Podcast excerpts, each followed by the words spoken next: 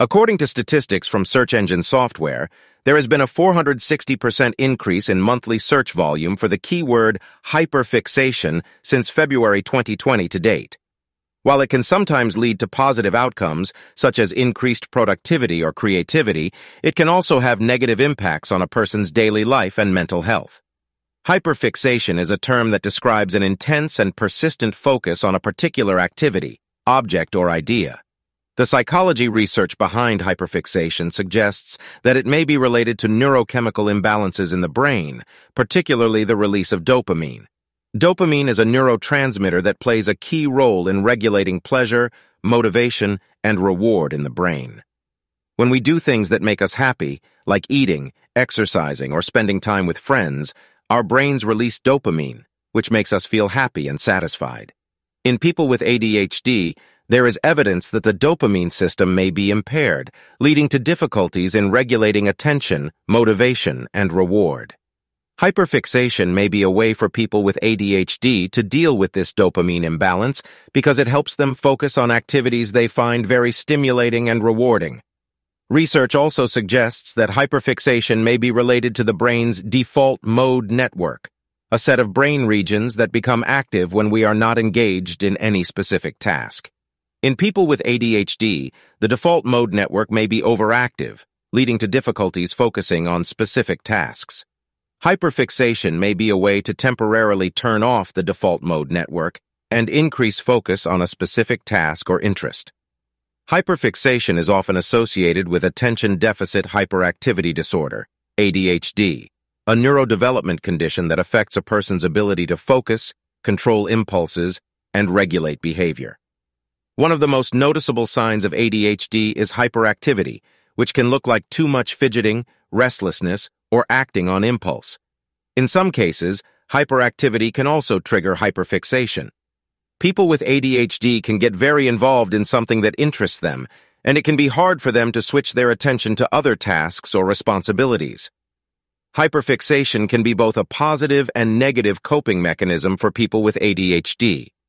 On one hand, it can help them to stay focused on tasks they find engaging and rewarding. On the other hand, it can get in the way of everyday life and make it hard to do important things or meet social obligations.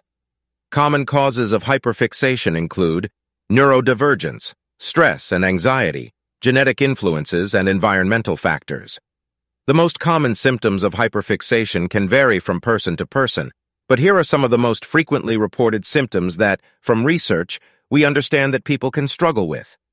Symptoms include difficulty shifting focus from the object of fixation to other tasks or responsibilities, spending excessive time on a single task or interest, neglecting other important responsibilities, such as work, school assignments, or personal hygiene, feeling a sense of euphoria or satisfaction when engaging in the fixation, difficulty sleeping due to preoccupation with the fixation, irritability or anxiety when unable to focus on the fixation or when it is interrupted, engaging in the fixation to the point of exhaustion, physical or mental, becoming socially isolated due to the fixation, or developing a tolerance to the activity or interest, requiring increased intensity or frequency to achieve the same level of satisfaction.